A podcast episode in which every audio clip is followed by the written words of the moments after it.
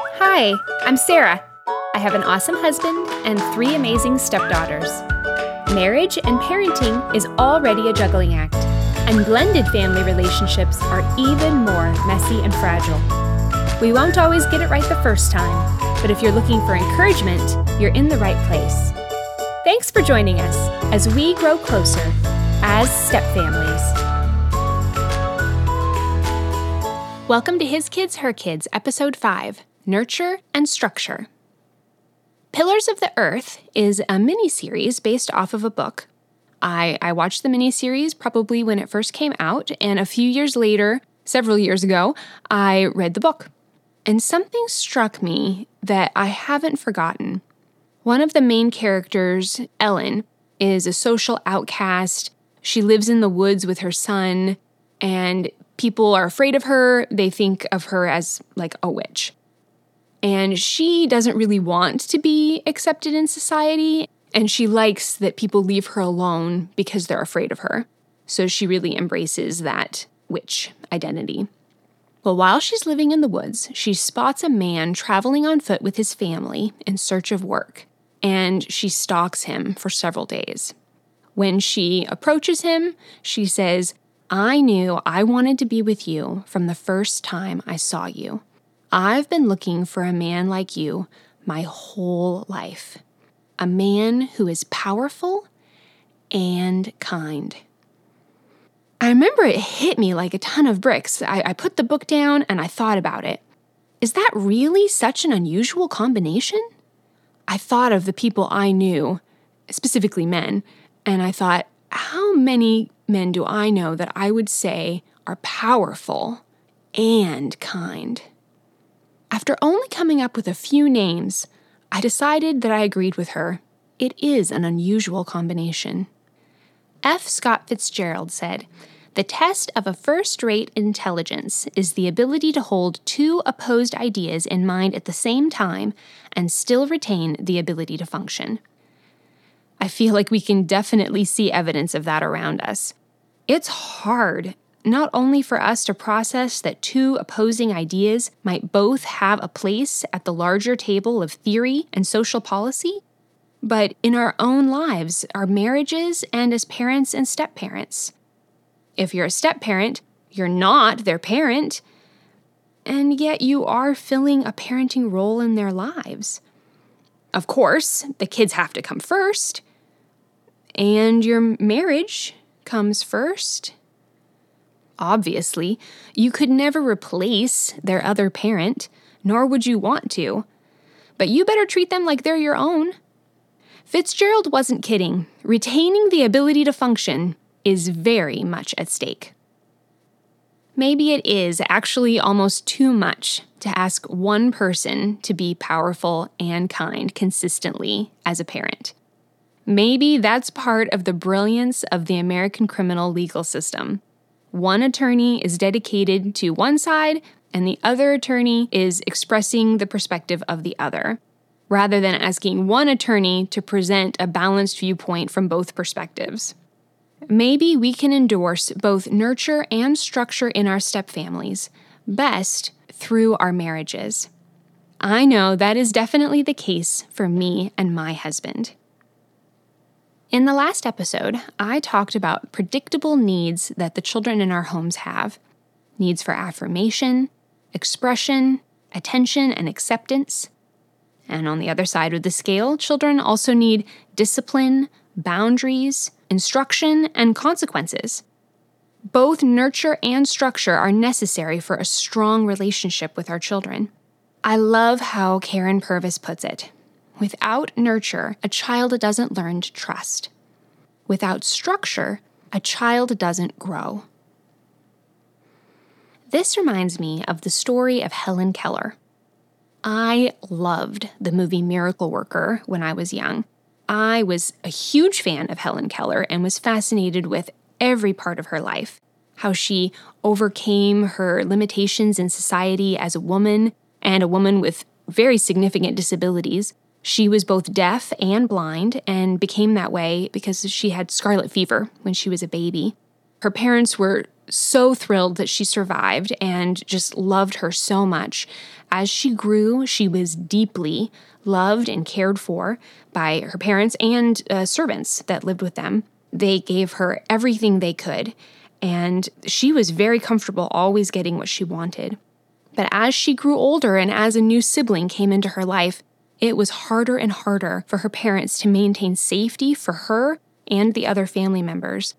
And that's when they brought Anne Sullivan into the picture. For the first time, Helen had rules. She couldn't just ignore her spoon and her fork and do anything she wanted. Anne Sullivan believed that Helen was capable of being more than a feral child all her life, and she opened the world to Helen through communication and accountability. Perhaps I fell in love with this story because I am naturally such a structure person. I mentioned before that I'm a rule follower, but I'm also the oldest of six kids. So I'm very comfortable with being in charge, telling kids don't touch the stove, don't cross the street, you know, being the rule enforcer. Several years ago, long before I met my husband or was taking training to become an adoptive foster parent, I volunteered to teach English at an English camp in Spain. There was a really high teacher to student ratio, and it still amazed me that it seemed like I was the only one who would enforce any kind of rules at camp. Kids were running around like crazy during the large group music hour, and all the teachers are, are there, but I was the only one making eye contact with the kids, pointing to the timeout chair as a warning, and then having to escort them there to sit down while I kept an eye on the clock. It just seems like out of all the people there, I was the one that was most comfortable enforcing the rules. I always had a hunch that I'd marry someone who was less of a disciplinarian than I was, and boy, was I right. My husband is the most naturally loving and kind person I could have asked for. I'm comfortable introducing a consequence the first time I see something I don't like, and my husband would want to give a warning and then another warning and another warning, hoping the heart to heart conversation produced the necessary change. He's also more comfortable with exceptions when it comes to bedtimes and chores. Now, these differences in our parenting personalities naturally set us up for a tug of war. Now, he is the girls' biological parent. I have never been a parent, and the girls are used to things being a certain way at Dad's house. If push comes to shove, who do you think is coming out on top? Not even a contest. Me and my no fun structure are going to be licking our wounds while the rest of my family goes forward just like they did before I even arrived. Thank God for my foster parent training. I am convinced that learning about Dr. Karyn Purvis and TBRI, trust based relational intervention, before I met my husband saved me from so much suffering that we would have all have endured. So my parents were pretty comfortable with spanking, so I pretty much assumed that I would spank when I had kids. But when I started pursuing adoption from the foster care system, I absolutely knew that spanking was not going to be an option for me. And this wasn't even, you know, my decision to make. The the system gave me a form and said, "Sign here on the dotted line that you are not going to use any form of corporal punishment."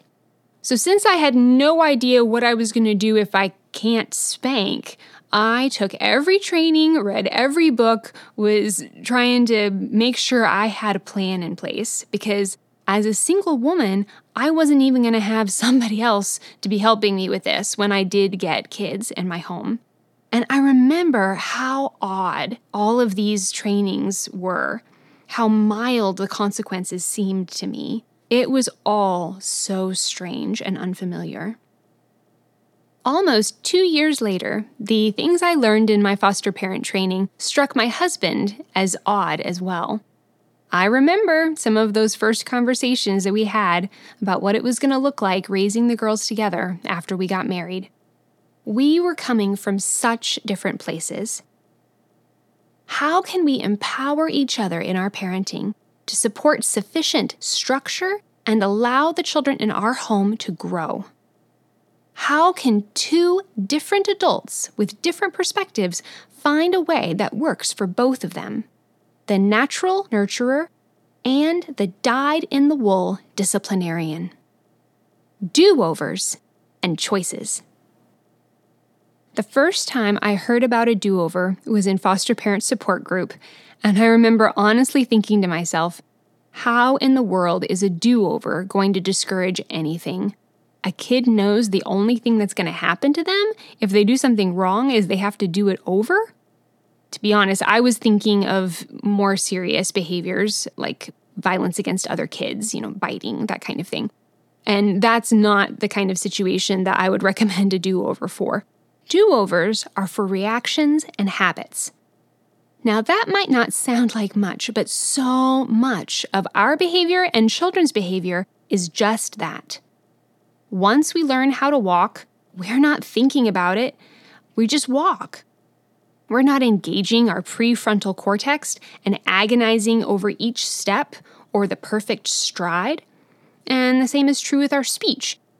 Your children and stepchildren have ingrained habits when it comes to how they communicate and respond. You know, when you hit your elbow just the right way, not even very hard, you're to say, ow. You're not going to think about it. It's just going to come out. But did you know that not everyone in the world says ow when they hit their funny bone? What comes out of their mouth is different because of what they heard growing up. If you grew up in China, you probably will say, ah, ya. Or if you're in France, they would say, ay ay ay. Do overs give our kids and stepkids the chance to learn a new habit or way of responding. If your child has a habit of whining every time they ask for something, you and your spouse can agree to respond by saying, I hear you asking for more screen time. Before I answer you, I'd like you to try that again without whining. If the child genuinely seems stuck and confused, you can offer to demonstrate and have them copy you, even word for word. Even if you feel like they are just resisting the do over, you can say, I'll show you how. You can say, May I have more screen time? Just like that with a normal voice. Or you can say, would it be okay for me to finish the game before I get off? One of the things I love about do overs is that it keeps things positive with me and my stepchild. I'm not attacking you, raising my voice, threatening that if you speak to me that way one more time, I'm gonna make sure you'll wish you hadn't there's just an immediate timeout and a do over time. Try that again with respect. It's like the best mixture ever of ignoring the behavior just for the sake of peace between us and still addressing it, teaching them what to say instead. This is especially huge in really emotionally triggered situations. It's not fair you said we could watch cartoons on Saturday morning, and I hate you. Could be done over as I'm really disappointed that we are going to visit Grandma in the morning. Can I watch cartoons when we get home? Practice makes progress. A music teacher would never think that telling a child that what they just did was wrong would be sufficient for getting it right the next time. Plan on going through do overs dozens and hundreds of times. Do overs are a lifestyle, a lifestyle of instruction and training. Think about coaches. They will practice a move with an athlete over and over and over again until they could do it in their sleep. How much more important is it to build respectful and healthy responses in our children? Giving our children the tools to show respect, handle disappointment, and request privileges will come back to them a thousand times our initial investment. This won't be the last time we discuss do overs, but now let's turn our gaze to choices. providing structure in our home through choices is an amazing way to bring freedom into our family culture. Dr. Purvis talks about shared power and how providing choices strikes a balance between a dominating my way or the highway approach or finding yourself harboring a tiny terrorist in your own home. Now, I've already talked about choices when it comes to food and meal times, and they are a great opportunity to incorporate choices. You're getting ready to cook breakfast on Saturday, and you aren't sure if you should make bacon or sausage. Let them choose. You're at the grocery store and you can't decide between the chocolate cake or the white cake. Ask them. These are examples of what I would think of as low hanging fruit when it comes to choices. You don't care. And by letting them decide, you're getting lots of buy in from them and that sets them up to want to continue to endorse the decision. You could even do this to something as big as your family vacation destination. You can't decide between the beach or the mountains. The budget is the same, the dates are the same. Of course, not everything is going to be the same, but you would be fine with either choice. If you turned the decision over to your teenager, they are so much more likely to look forward to the trip and enjoy themselves. If for some reason they realize there were factors they didn't take into consideration, they're more likely to quietly tuck that lesson away than to act like a hostage the whole time. A way to incorporate choices in your parenting in an example that's a little more complex would be sitting down with your child to talk about a schedule. Rather than finding an example of a schedule on Pinterest and breaking the news to your 10 year old at breakfast, get out a pencil and paper and talk about it with them. It might go something like this Junior, Mom and Sam want to try something out this week. If we like it and you like it, then we might do this for the rest of the summer, but for now, it's just for this week. We want you to have a balance of playtime outside, screen time, reading time, and indoor playtime. Every day doesn't have to look exactly the same, but I do want you to do four hours of non screen time before you get screen time. What ideas do you have for how we can balance these activities? Do I have to play outside every day? They might say. Some days it's too hot. That's a good point, you could reply. We could say five hours of outside time a week.